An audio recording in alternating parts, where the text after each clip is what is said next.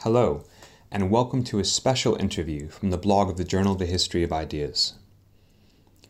Over the past four weeks, the Journal of the History of Ideas blog forum on Hans Blumenberg and political myth has featured reflections on the text Präfiguration, Arbeit am politischen Mythos, and other works by Hans Blumenberg as a posthumous intervention into the conceptual history of political myth.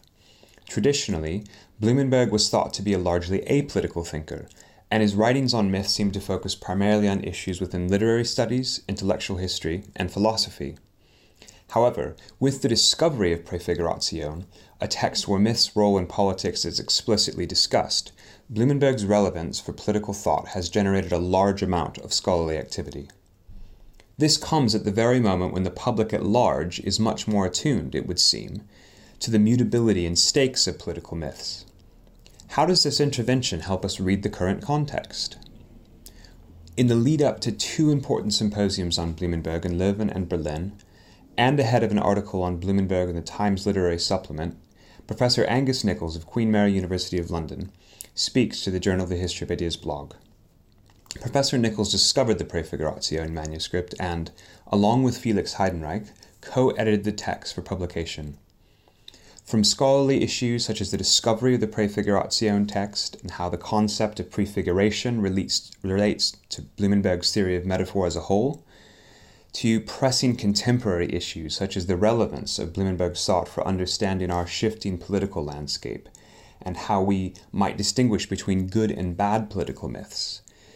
This is a not to be missed interview and it closes our forum and addresses how Blumenberg's posthumous intervention to the concept of political myth may help us read our current context. So, Professor Nicholls, thank you for joining us today. The first question I want to ask you is if you could tell us a bit more about the context surrounding the discovery of the Präfiguration text. Yeah, so the Präfiguration text was something that I discovered in the Blumenberg Nachlass I think it was in late 2011 or early 2012. And the way that I discovered it was firstly um, that Blumenberg collected reviews of Arbeit am Mythos, and I came across uh, the review that Götz Müller, the very critical review that Götz Müller had written of Arbeit am Mythos in the Zeitschrift für Deutsche Philologie. Um, that then led me to uh, also investigate whether there had been a correspondence between Müller and Blumenberg, and there had been. Uh, and it was through that correspondence that I discovered Blumenberg's reference to uh, the text, which in that letter to Götz Müller he calls Stalingrad als mythische Konsequenz. Um, he refers to that particular text as a chapter of Arbeit am Mythos that he didn't include in the published version. And then the question was does a text with the title Stalingrad as mythische consequence exist within the Nachlass? It doesn't. But through using um, contextual material, including various drafts and also um, contents, draft contents pages that Blumenberg had drawn up within various folders, and also based upon the Signatur AMY, we could determine with a very high degree of accuracy that the text which was published as Präfiguration is the text that he refers to in the letter to Götz Müller. One of the things that's been really consistent in your work about Blumenberg, uh, a position you really hold, is that his biography is important to understanding his philosophy.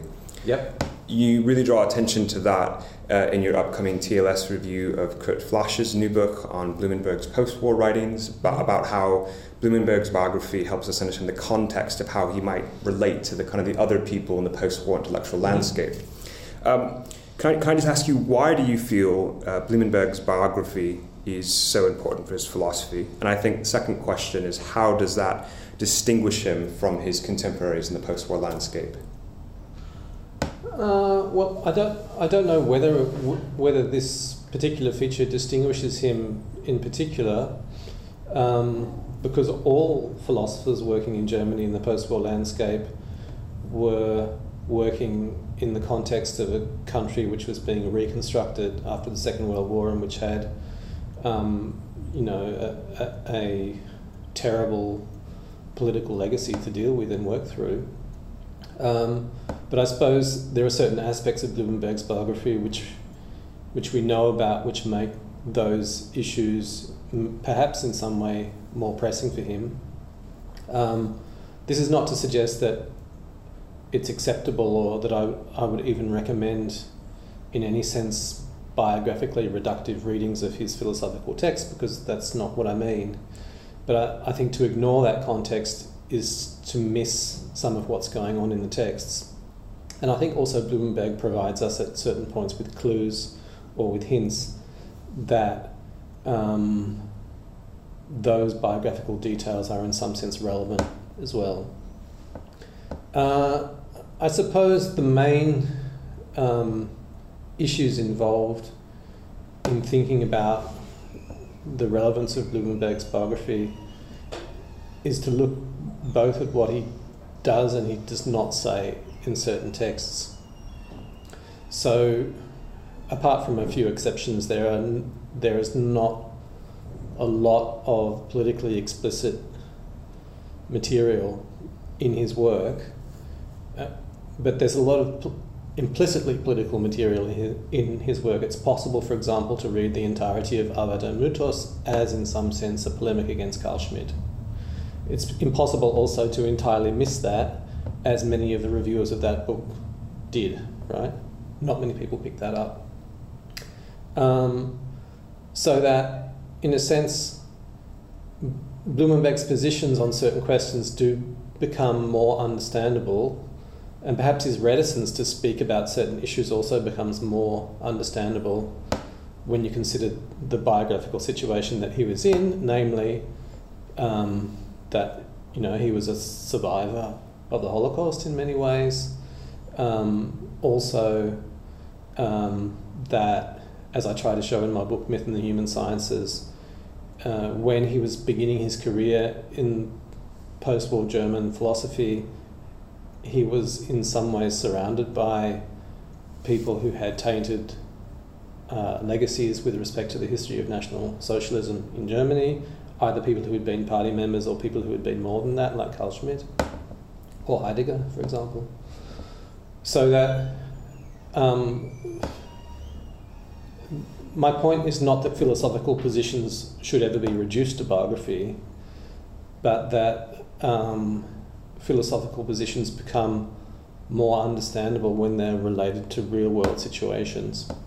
And I think this is partly, we can find this in Blumenberg's work in, itself when we look at his interest in the idea of the philosophical anecdote, right? That you know you tell a story about a certain philosopher. Um, um, that in that sense, um, the way that philosophy works for Blumenberg, if we see him as in some ways a pragmatist, which I do, uh, is that philosophy works us, helps to work us out of difficult life situations or helps us to deal with certain difficult life situations um, in, in pragmatic terms, then I think it, um, the demand is placed upon us when we read Blumenberg's works to not only read the texts themselves, which of course we have to do very carefully because they're difficult texts, but also to take into consideration the historical context um, in which they were written. How would you respond to the um, counter argument that somebody could say if he didn't write about it during his lifetime, because, for example, the Präfiguration text is rediscovered essentially, and some of the um, some of the other texts are posthumously published that have become important for the political reception of Blumenberg. Yeah. How would you argue? Um, or, or, push back against the criticism that well he didn't publish it during his lifetime he wasn't he didn't have an explicit systematic program so we are embedding or imbuing um, his thought with political thought that is just periphery Sure. I mean, there are there are various ways of seeing this, and um, the question of the Nachlass in the history of German philosophy is a big question. Um, there are some thinkers. I'm not sure that Blumenberg would agree with this position, but um, a good example is is Martin Heidegger, who argues that the Nachlass Nietzsche is the real Nietzsche, and the published one is not the real one. That, in in a sense, the more primordial philosopher is the one that you find within the Nachlass. Um, we have evidence for this in Blumenberg's works himself, in the sense that Blumenberg was also extremely in, interested in texts written by Husserl that are only in the Nachlass and that were later published in the Husserliana in the you know the extended edition of Husserl's works. Uh, I think we need to to weight texts differently depending upon whether they were published during his lifetime uh, or whether they weren't.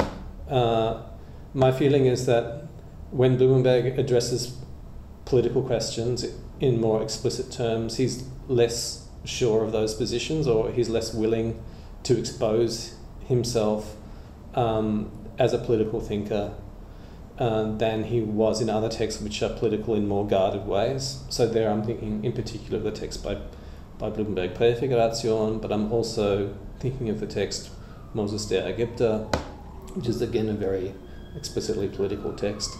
Uh, I, my sense of Blumenberg as a thinker is that he was relatively guarded in being in being open about political uh, questions, but he nevertheless needed and wanted to address them.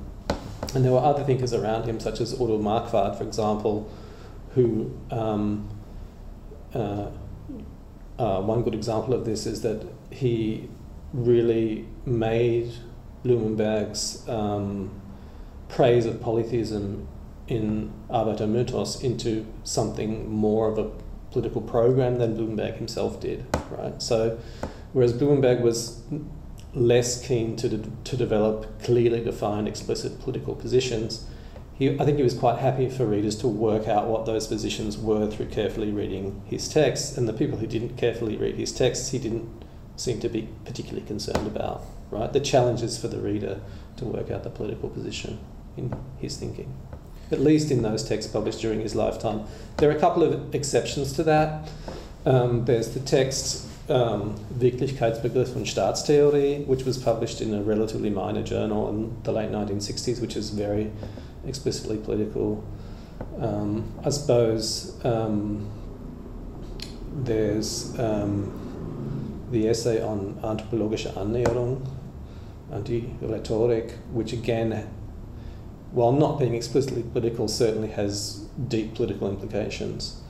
Um, but I think during his lifetime, he wasn't seen as an explicitly political thinker, and I think that's correct. But now that these texts are emerging from, from the Nachlass, we begin to see his works in a new light.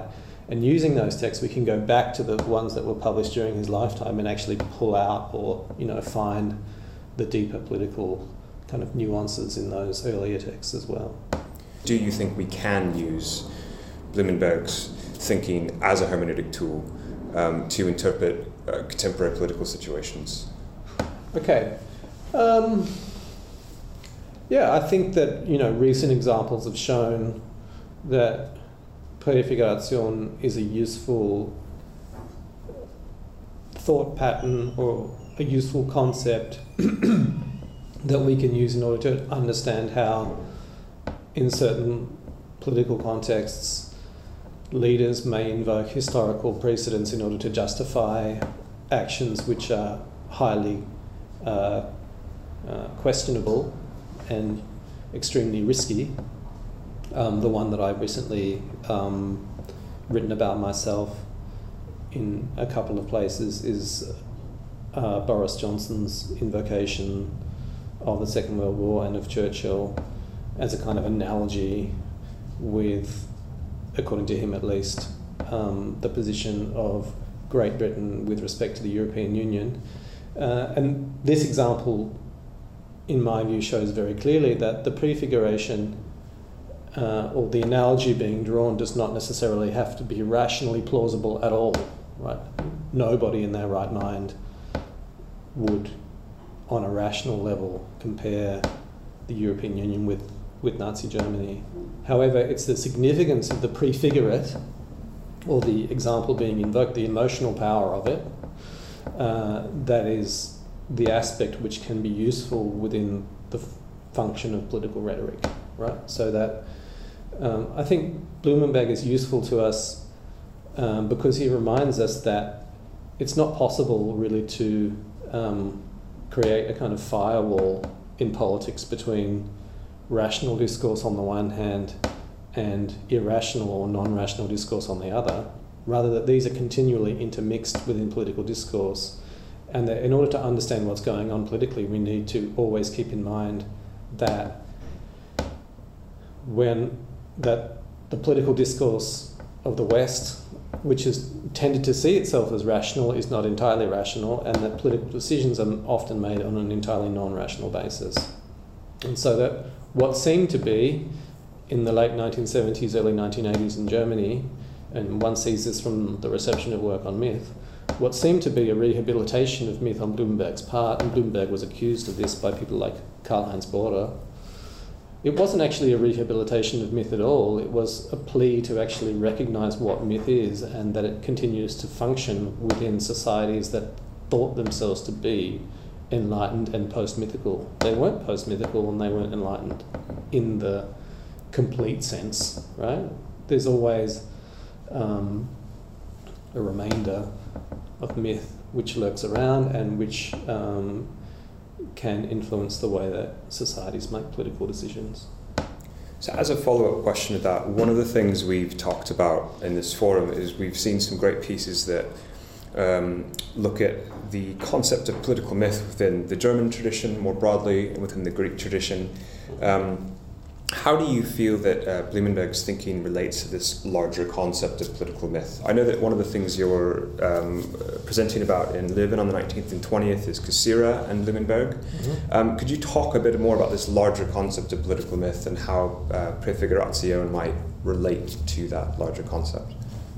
Sure. So, I mean, myth already has a kind of political function in the ancient Greeks, I would say, uh, or it's already politically loaded and politically marked, in the sense that um, when you look at a thinker, for example, like Plato, who's very keen to create precisely the firewall that I was speaking about before between rational discourse on the one hand and myth on the other, he makes it pretty clear that um, within the rational state as he sees it, there would potentially be a function for poetry or myth, but that would only be once the rational positions which a society wants to take are worked out rationally, and then myth could be utilized in order to reinforce those positions, right? So that in Plato's view, um, myth may serve a political role in helping to communicate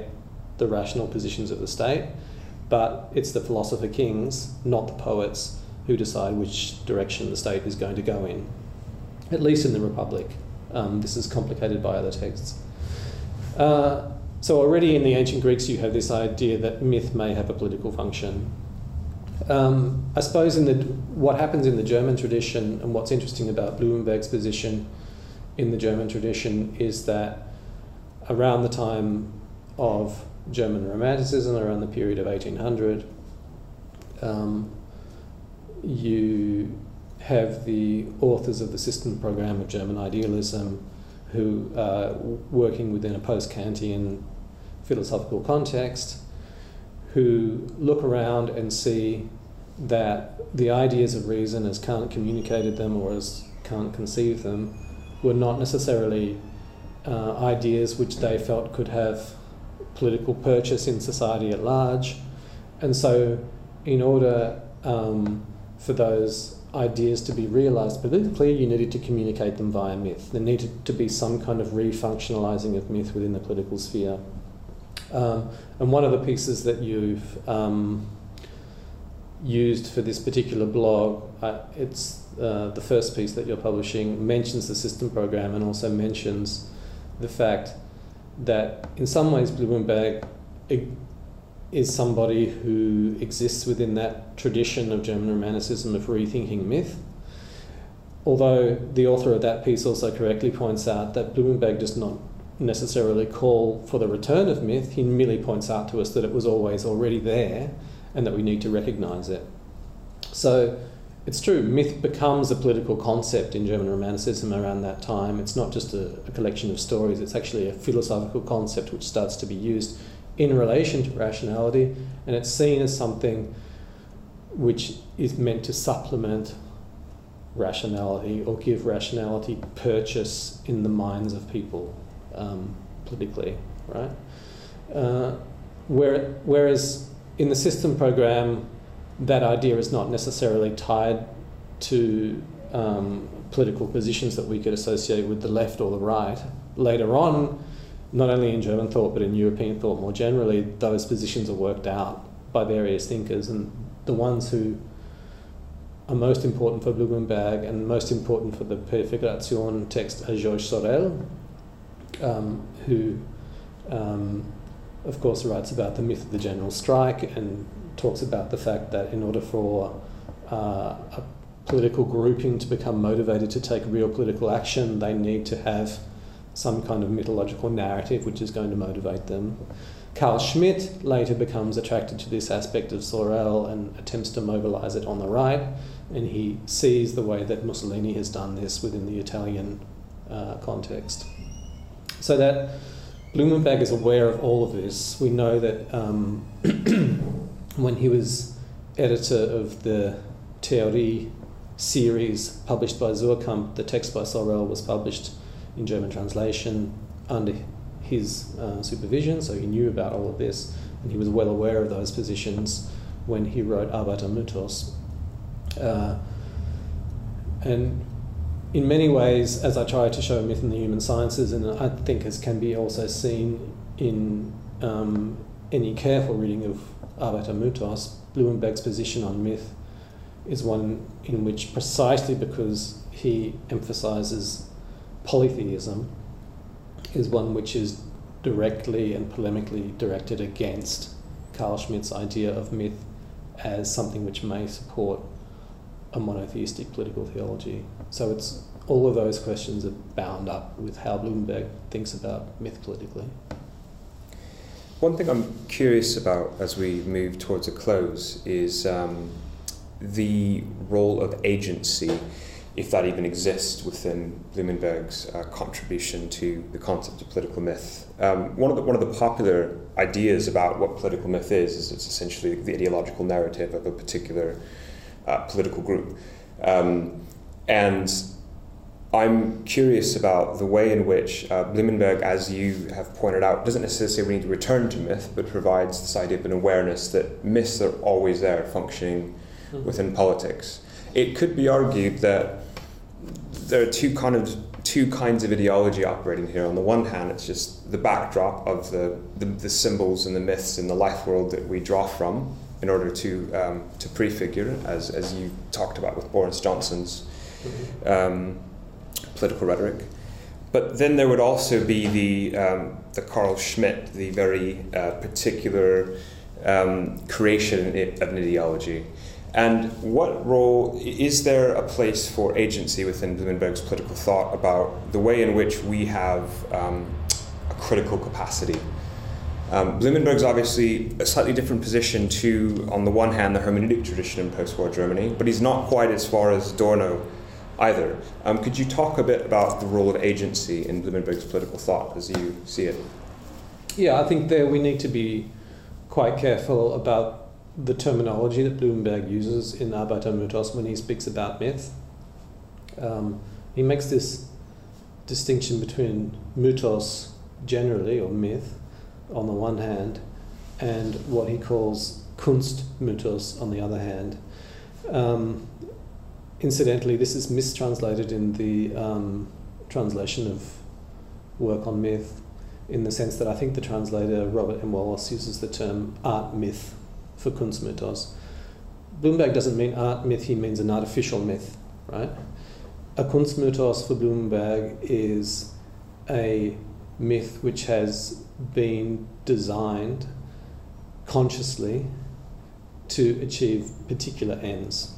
And a, perfect example of this um, is the theory of forms, Plato's theory of forms, and the whole creation story behind it, which you can find in the Timaeus and also in, in other texts.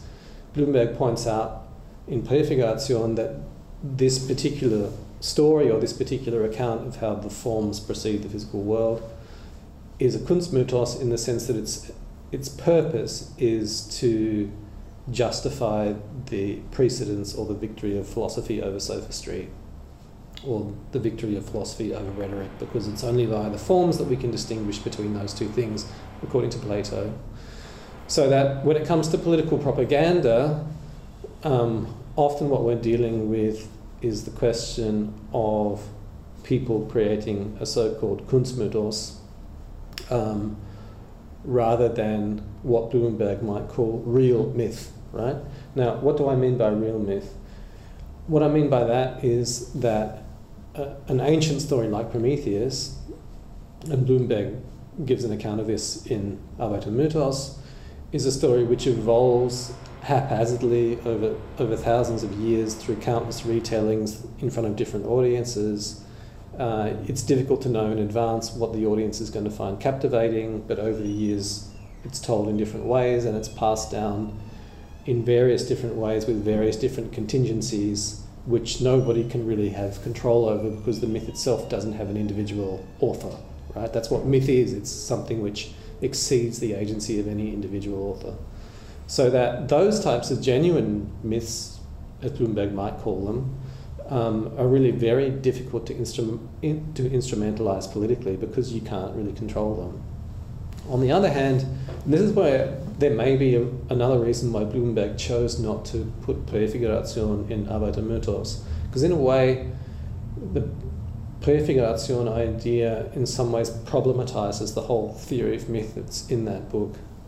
Because on the one hand, um, a Präfiguration is powerful because of, because of the significance that's attached to it in the general culture.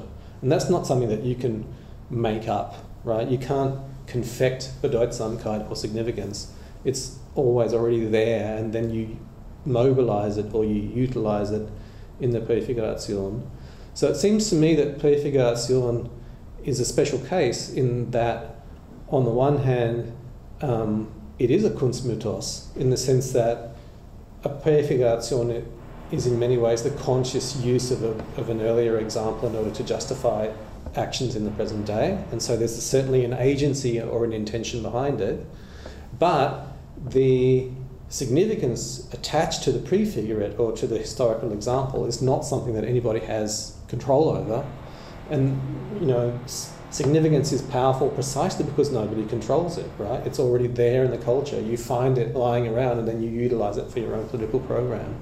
So it seems to me that Präfiguration problematizes this distinction between mythos on the one hand and Kunstmythos on the other. It could be that it's both at the same time which is quite politically troubling, right? Because on the one, it, it, it means that those artificial myths have more power than what we might initially have thought that they do. At the risk of um, being pithy, is, is following on from that, is there anything, one or two things I should say, that that you feel that are the most important and um, uh, timely things that Blumenberg's philosophy brings to the contemporary discussion around political myth? Yeah, I think the biggest challenge thrown down by Blumenberg at the moment, and certainly the one which exercises the, me the most, is the question of what do we do, right? So, in the United States, you have the Trump administration. In the UK, you have the Boris Johnson government. Uh, which you know has its its aim to take the UK out of the European Union. Whether or not you agree with that, um, it seems to me a highly risky scenario, and many of the positions taken up by Trump also carry with them quite a deal of risk. And we also see that in both nations, not only in the Anglophone West but also in other countries around the world, non rational political discourse seems to be gaining um, significant purchase on the way that democracies function. And so the question is what do you do in order to counteract that? Is it ever enough? We saw during the Brexit campaign, is it really ever enough to oppose um, non rational political arguments which are laden with prefigurations with rational critique? It, in the Brexit uh, referendum, it simply wasn't enough to point out that it was rationally in the interest of the United Kingdom for reasons of trade to remain within the European Union. That didn't have the same purchase as the idea of taking back control, which is, of course, deeply related to the prefigurate of um, Great Britain being an imperial power and its triumph during the Second World War, right?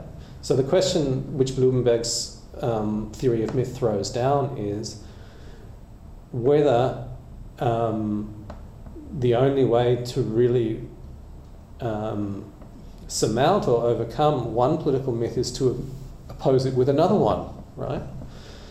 And then you have the whole question if, you're opposing one myth with another one, how does that then allow us to distinguish between good myth on the one hand and bad myth on the other, right? That distinction itself will be one which is determined by subjective political opinion and by ideology, right? So it seems to me that Blumenberg's theory of myth poses these questions without necessarily answering them. I mean, a very clear case of this is the text Moses der Ägypter, in which Blumenberg seems to me very clearly to say that it was understandable uh, within the context of Israel during the 1960s that the Israeli government wanted to mythicize or demonize Eichmann for political purposes, and that this was entirely understandable, and that Hannah Arendt um, didn't appreciate this fact significantly. So, again, it's difficult to draw a, a definitive political position out of that um, text because, in a way, what Blumenberg does, as he typically does in many texts, is cast himself as a, as a phenomenological observer of politics rather than making explicit political recommendations. But it seems to me that if we draw the conclusions out of that text, he seems to be saying that myth is going to be used in politics whether we like it or not, and we have to deal with that situation. And in, in many political contexts, rational argument won't be enough to surmount a powerful political myth. So it's really a, it really throws up a whole crisis for the West's conception of itself and the whole rational project of the West, of Western political theory, in which still I think people believe that in the end, rational critique or rational analysis of political situations should lead us to making the, the correct decisions. I know that that idea has been disputed since Adorno and Horkheimer and before, but I still think it's, in a way, the, the baseline assumption of most political analysis in the West today, even if we know that it's problematic. In the end, what else do we have other than rational analysis? Or do we have to combine rational analysis with myth? Does, is it then a similar case to the case which seems to be made by Plato, where through rational analysis we arrive at the correct decisions and then we communicate them mythically? I don't know, but I think Blumenberg's theory raises all of these very troubling and important political questions. Professor Nicholls, thank you for talking with us today. Thank you.